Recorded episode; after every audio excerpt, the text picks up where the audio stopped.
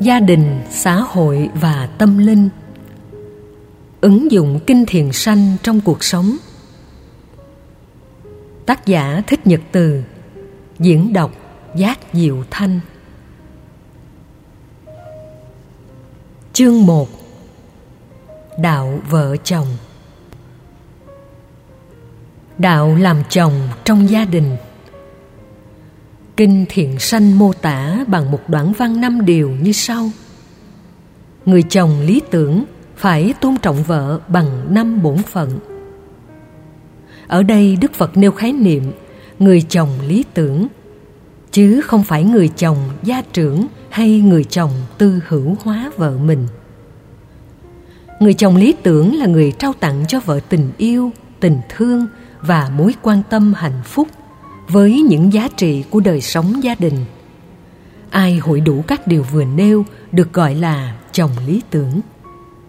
Lý tưởng đó không xa vời thực tiễn, ngược lại rất gần gũi với đời sống. Một, lấy lễ đối đãi vợ. Ứng xử với vợ bằng các lễ nghi văn hóa thể hiện mối quan tâm và sự tôn trọng vợ của mình chữ lễ trong thuật ngữ phật học chỉ sự tương quan văn hóa, bao gồm cung cách lễ độ, ứng xử khôn ngoan, khiêm hạ, quan tâm tới người khác. Ứng xử thể hiện sự trân quý mà người được ứng xử cảm thấy hân hoan khi tiếp nhận. Quan điểm này khác với chủ trương của nho gia. Vợ chồng như tân. Tức vợ chồng xem nhau như khách quý thái độ này mang tính ngoại giao, khách sáo. Người được ứng xử và người ứng xử sẽ không cảm nhận hay thể hiện trái tim yêu thương và mối quan tâm thật sự. Loại ứng xử như tân giống như cách chiêu đãi viên hàng không, tiếp đãi khách hay nhân viên trong các nhà hàng, khách sạn, phục vụ hài lòng khách hàng. Phản hồi tích cực của khách đối với chủ khách sạn sẽ giúp nhân viên được tín nhiệm hơn. Nhưng đối với vợ chồng, lấy lễ đặt trên nền tảng văn hóa và đạo đức thì hai bên sẽ tôn trọng lẫn nhau. Thói gia trưởng sẽ được chuyển hóa. Chồng sẽ không còn xem vợ như gánh nặng, vợ cũng không còn xem chồng là oan gia từ quá khứ. Hai, chuẩn mực nhưng không hà khắc. Chuẩn mực nói về nhân cách bản thân, tức là chồng có trách nhiệm và cam kết trách nhiệm chăm lo hạnh phúc cho vợ con. Chồng xứng đáng là chồng, và khi có con thì chồng xứng đáng là cha. Mối quan tâm đó trong bối cảnh văn hóa ấn độ làm cho người chồng hy sinh nhiều hơn để trở thành người cha tận tụy sự chuẩn mực đó là một nền nếp trên nền tảng gia phong. Đạo lý phật giáo nhấn mạnh đến truyền thống văn hóa gia tộc, gắn kết truyền thống văn hóa quốc gia.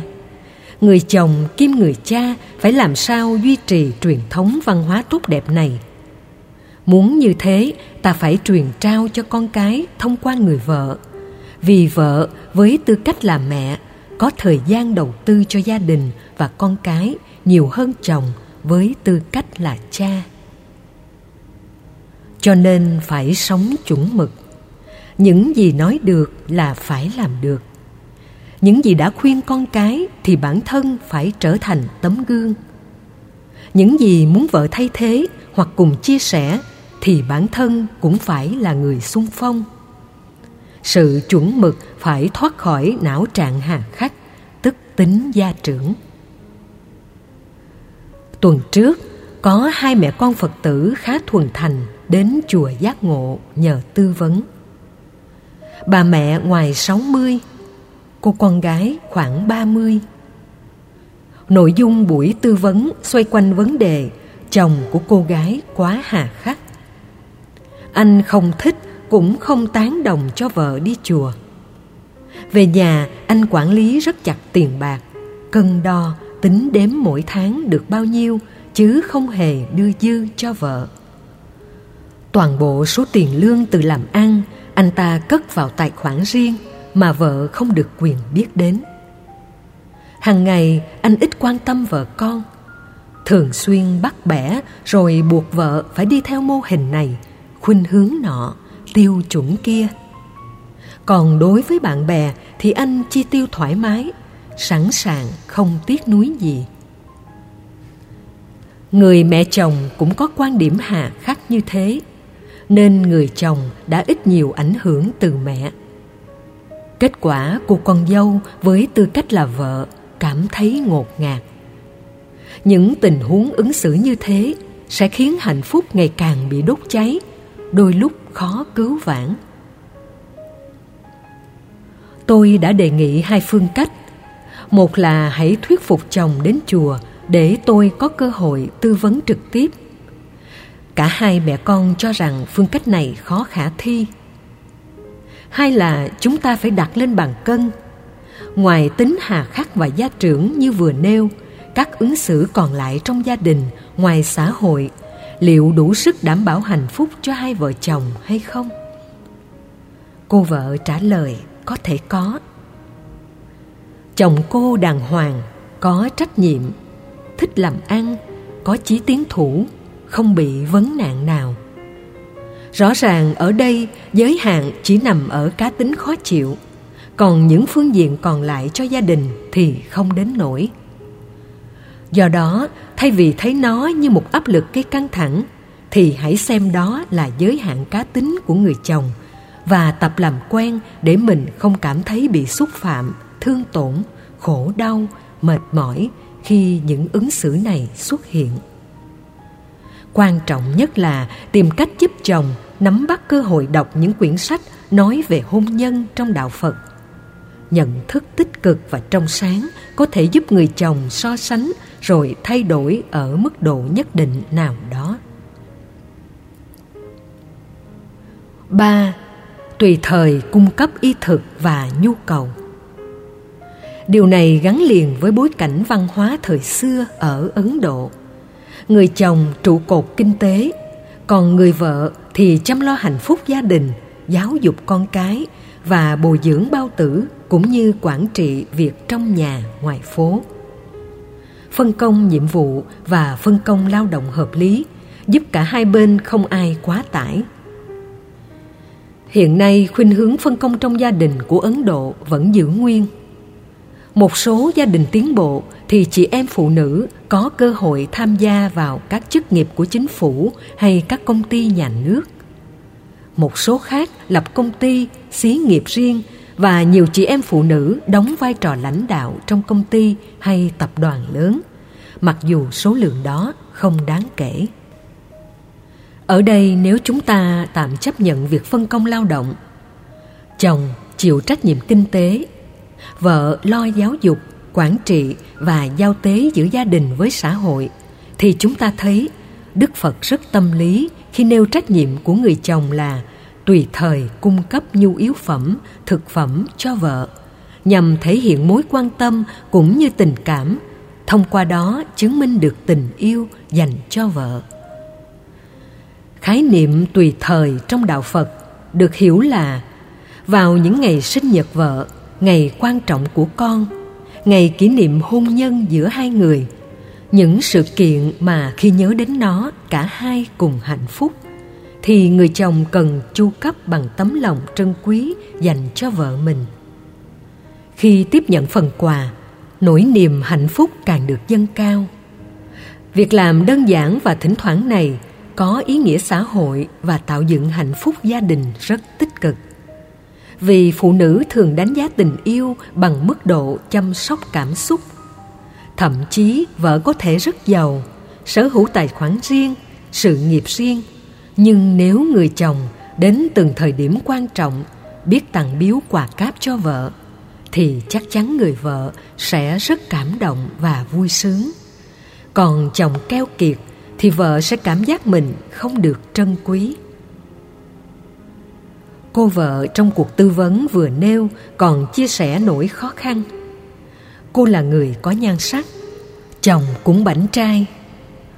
Cô được nhiều người đàn ông đeo đuổi, săn đón, quà cáp, nhưng quyết chung thủy với chồng, không hề đáp lại tình cảm. Về nhà thấy chồng mình so đo, tính toán quá mức, thậm chí những nhu cầu rất cơ bản nhờ đến sự hỗ trợ tài chính thì chồng thường từ chối khéo, khiến cô cảm thấy mình mất giá trị đôi lúc giận chồng, cô có suy nghĩ. Giá như mình lấy ông này, ông kia trước khi lấy chồng, thì hạnh phúc biết mấy. Nếp suy nghĩ như trên chính là mối đe dọa cho hạnh phúc. Là chồng khi điều kiện kinh tế đầy đủ, hoàn cảnh không đến nỗi túng quẫn, thì nên thực hiện những nhu cầu chính đáng của gia đình thông qua người vợ chẳng hạn quan hệ gia đình với người thân bên vợ, bên chồng thông thường, người vợ có thói quen chia sẻ, giúp đỡ, tặng biếu cho họ hàng nếu nó nằm trong khoản tài chính được hai bên thống nhất ngay từ ban đầu, thì ta cũng không nên quá khó khăn hay cảm thấy tốn kém, vì hạnh phúc gia đình mới là điều cần gìn giữ 4. Tùy thời tặng trang sức đẹp Dùng tặng phẩm nhằm hâm nóng tình yêu trên nền tảng thỏa mãn nhu cầu cảm xúc của người vợ. Trang sức phẩm đối với người nữ vừa là nhu cầu làm đẹp, vừa khẳng định sự tự tin và giá trị của họ trong gia đình cũng như ngoài xã hội. Đức Phật khuyên chồng thỉnh thoảng hãy tặng trang sức đẹp mà vợ mình hài lòng – hoặc tặng phẩm mà khi tiếp nhận người vợ có thể hâm nóng tình yêu xưa. Có như thế, người vợ mới vững tin vượt qua những nỗi buồn ngày nay, những điều không như ý, những trở ngại khó khăn một cách dễ dàng. Vào ngày quan trọng về hạnh phúc hôn nhân, nếu chồng không biết tặng hoa, trang sức phẩm, thì vợ có thể cảm thấy mình bị bỏ quên. Dần dần tình yêu dành cho chồng sút giảm tính giá trị và sự chu cấp hạnh phúc đối với chồng hầu như không còn là nhu cầu thiết yếu của ngày xưa nữa. Cho nên, người chồng biết ứng xử theo lời khuyên của đức phật sẽ xây dựng được tổ ấm và duy trì hạnh phúc trong tổ ấm lâu dài. Xã hội ngày nay càng phát triển thì thách đố về ly dị lại càng tăng cao. Phương tây đã chứng minh rằng khi xã hội phát triển, chị em phụ nữ tự do hơn, công bằng xã hội được tôn trọng và vai trò xã hội của người nữ càng khẳng định thì những cuộc ly dị lại càng nhiều. Trong các nước thuộc thế giới thứ ba, khi ứng xử thiếu chăm sóc của người chồng diễn ra thường xuyên đối với vợ, đôi lúc trở thành sự cam chịu, ấy thế mà nhiều chị em phụ nữ lại không cảm thấy nó là mối đe dọa tan vỡ gia đình.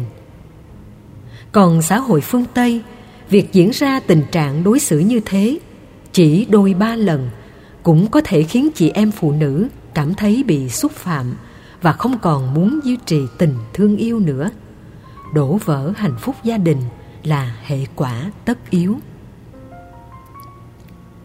Cho nên, hạnh phúc đối với người vợ trong nhiều tình huống được đánh đồng với sự hài lòng về cảm xúc và mối quan tâm. Những tiểu tiết như thế lại có ý nghĩa tình yêu rất lớn. Một số ông chồng không tặng trang sức phẩm, cũng không thích vợ mình trang điểm. Một phần do vì bản thân thiếu tự tin rằng trang điểm đẹp sẽ khiến vợ mình bị các đấng đàn ông bên ngoài quan tâm, để ý ve vãn sự mất tự tin dẫn đến tính cách ghen bóng ghen gió. Kiểm tra điện thoại tin nhắn lịch làm việc. Kiểm tra đường đi lối về như thể quan tâm nhưng thực chất là đốt chết quyền tự do và hạnh phúc cá nhân của vợ. Họ thậm chí có đủ khả năng dư tài chính để giúp vợ làm đẹp theo tinh thần Phật dạy, nhưng họ không muốn làm vì sợ vợ mình càng tăng giá trị thì mối đe dọa mất vợ càng cao. Tính ích kỷ cộng với sự hẹp hòi và mất tự tin khiến nhiều bà vợ sống trong đè nén, ngột ngạt bởi người chồng quan tâm và thương yêu thiếu hiểu biết. Điều đó nên tránh. năm cùng vợ làm tốt việc nhà yêu cầu này là một bình đẳng giới thật sự làm tốt việc nhà dựa trên nền tảng phân công lao động trong gia đình. Cha làm gì, mẹ làm gì, ai chịu trách nhiệm những gì đối với con cái. Đặc biệt trong học hành, giáo dục, quan tâm nhân cách, tư vấn nghề nghiệp, chia sẻ những gút mắt khi con cái đến tuổi cập kê, cận kề những thay đổi, xáo trộn tâm sinh lý, những tác động tiêu cực của môi trường, những ảnh hưởng xấu từ chúng bạn. Cần phải có sự phân chia rõ ràng để người nào đảm trách vai trò của người đó. Ngoài ra thì người còn lại cũng phải đóng vai trò đồng hành, hỗ trợ, chứ không phải khi đã phân chia, vợ chồng tách lập ranh giới. Đó là biểu hiện tiêu cực. Làm tốt việc nhà, bao gồm quản trị gia đình đặt trên nền tảng xây dựng một mái ấm hạnh phúc xã hội phương tây khác hoàn toàn với xã hội châu á. Khi lập gia đình người phương tây có khuynh hướng ở riêng. Họ chỉ cần đóng vào ngân hàng 10% số tiền nhà bán ký hợp đồng tài chính trong 15 năm đến vài chục năm. Căn nhà đó sẽ trở thành nhà của riêng mình. Tiền lương của người dân phương Tây đủ sức giúp họ có nhà lầu, xe hơi. Nếu cả vợ lẫn chồng đều có nghề nghiệp ổn định, thì việc cất nhà, xây tổ ấm là việc không mấy khó khăn. Cho nên cả hai cần bàn luận, tính toán kỹ vấn đề chi tiêu, nghề nghiệp, tiết kiệm, mua nhà, xây nhà khu vực nào, đưa con đến học trường nào, trên nền tảng tôn trọng lẫn nhau – chứ không ôm đồm hoặc đùn đẩy kế đến là giáo dục con cái, quan tâm đến nhân cách, định hướng nghề nghiệp. Cả hai phải thảo luận, đưa lên bàn cân, ý kiến nào tốt hơn thì nên tôn trọng, dù đó là ý kiến của vợ hay chồng. Ở đây chúng ta không nên đặt ra những tiền đề xem như chân lý. Không đặt cái cày trước con trâu, mà phải đặt nó như một giả định. Chồng được quyền giả định riêng vợ giả định riêng. Hai giả định được thảo luận ưu điểm và hạn chế. Từ đó ta có tinh thần khách quan để chọn giải pháp tối ưu trong tình huống cần phải có một lựa chọn. Rõ ràng ở đây, đức phật khuyên tránh tình trạng chồng chúa vợ tôi như trong nền văn hóa nho giáo và một số tôn giáo khác. Người chồng Việt Nam phần lớn có thói quen đùn đẩy trách nhiệm gia đình cho vợ. Giặt giũ, nấu nướng, vệ sinh cá nhân cho con cái, chăm sóc con, thậm chí chuyện quan hệ trong nhà ngoài phố cũng đẩy cho vợ ôm tất. Còn bản thân thì nằm ngủ, ngã lưng ra ghế đọc báo, xem tivi hay ghé quán nhậu vui chơi say xỉn với bạn bè về đến nhà khuya khoắt ói mửa tanh hôi khiến vợ con phải nặng lòng quan tâm, chăm sóc. Cưới phải người chồng như thế, đồng nghĩa rước lấy phiền muộn và khổ đau. Người chồng phương tây tương đối có trách nhiệm hơn, mặc dù không phải họ có nhiều tiền. Đại gia hàng tỷ phú khắp nơi trên thế giới chỉ là thiểu số. Rất nhiều gia đình phương tây thậm chí nghèo hơn gia đình người việt nam định cư vài chục năm trở lại. Vì người phương tây có thói quen đi du lịch mỗi cuối tuần. Bao nhiêu tiền thu nhập, họ chi tiêu hết. Cho nên suốt cuộc đời, họ không có một ngôi nhà, phải ở thuê. Về già, xin trợ cấp từ chính phủ hoặc an sinh xã hội. Còn người việt nam lại không thích du lịch. Mặc dù tổ tiên việt nam đã dạy đi một ngày đàn, học một sàng khôn. Người việt nam thích tích trữ tiền lo cho con cái và gia đình. Họ có thể làm ca hai, ca ba để mau dứt điểm nợ mua nhà. Do đó, hạnh phúc đôi lúc không được quan tâm. Từ đó mới có những mặc cảm tự ti của người châu á hoặc những cộng đồng di dân từ các châu lục đến châu âu và châu mỹ sự phân biệt đối xử kéo theo những cơn bạo động trong cộng đồng có thể nói người phụ nữ Việt Nam bất hạnh hơn phụ nữ phương Tây ở chỗ Việt Nam đang đứng nhất nhì thế giới về mật độ quán nhậu. Không quốc gia nào cấp phép mở quán nhậu, làng nướng dễ dãi như Việt Nam. Luật lệ phương Tây rất rõ ràng. Lái xe hơi sau khi uống rượu sẽ bị tịch thu bằng, mà bằng lái xe chính là đôi chân, thiếu nó coi như què cục. Bị phạt giao thông dẫn đến tiền bảo hiểm xe tăng cao, ảnh hưởng hạnh phúc và tài chính của gia đình. Cho nên họ không thể uống nhiều. Thấy được điều đó thì các đức ông chồng cần học theo điều đạo đức thứ năm của đạo phật. Không rượu chè không nghiện ngập không ma túy để vợ con được nhờ. Tình trạng nghiện không gian quán xá sau giờ làm việc là thái độ ích kỷ, được biện hộ bằng những lý lẽ không chính đáng. Trong khi phần lớn phụ nữ xem hạnh phúc gia đình là giây phút quay quần bên chồng con, đó mới là nhu cầu chính đáng.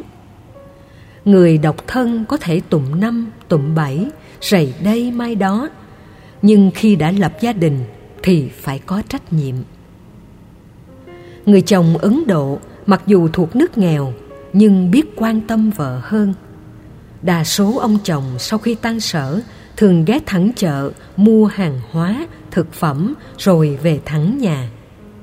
Họ không la cà ngoài quán nhậu, karaoke, bia ôm, massage, cho nên hạnh phúc gia đình của người Ấn Độ tương đối bảo đảm.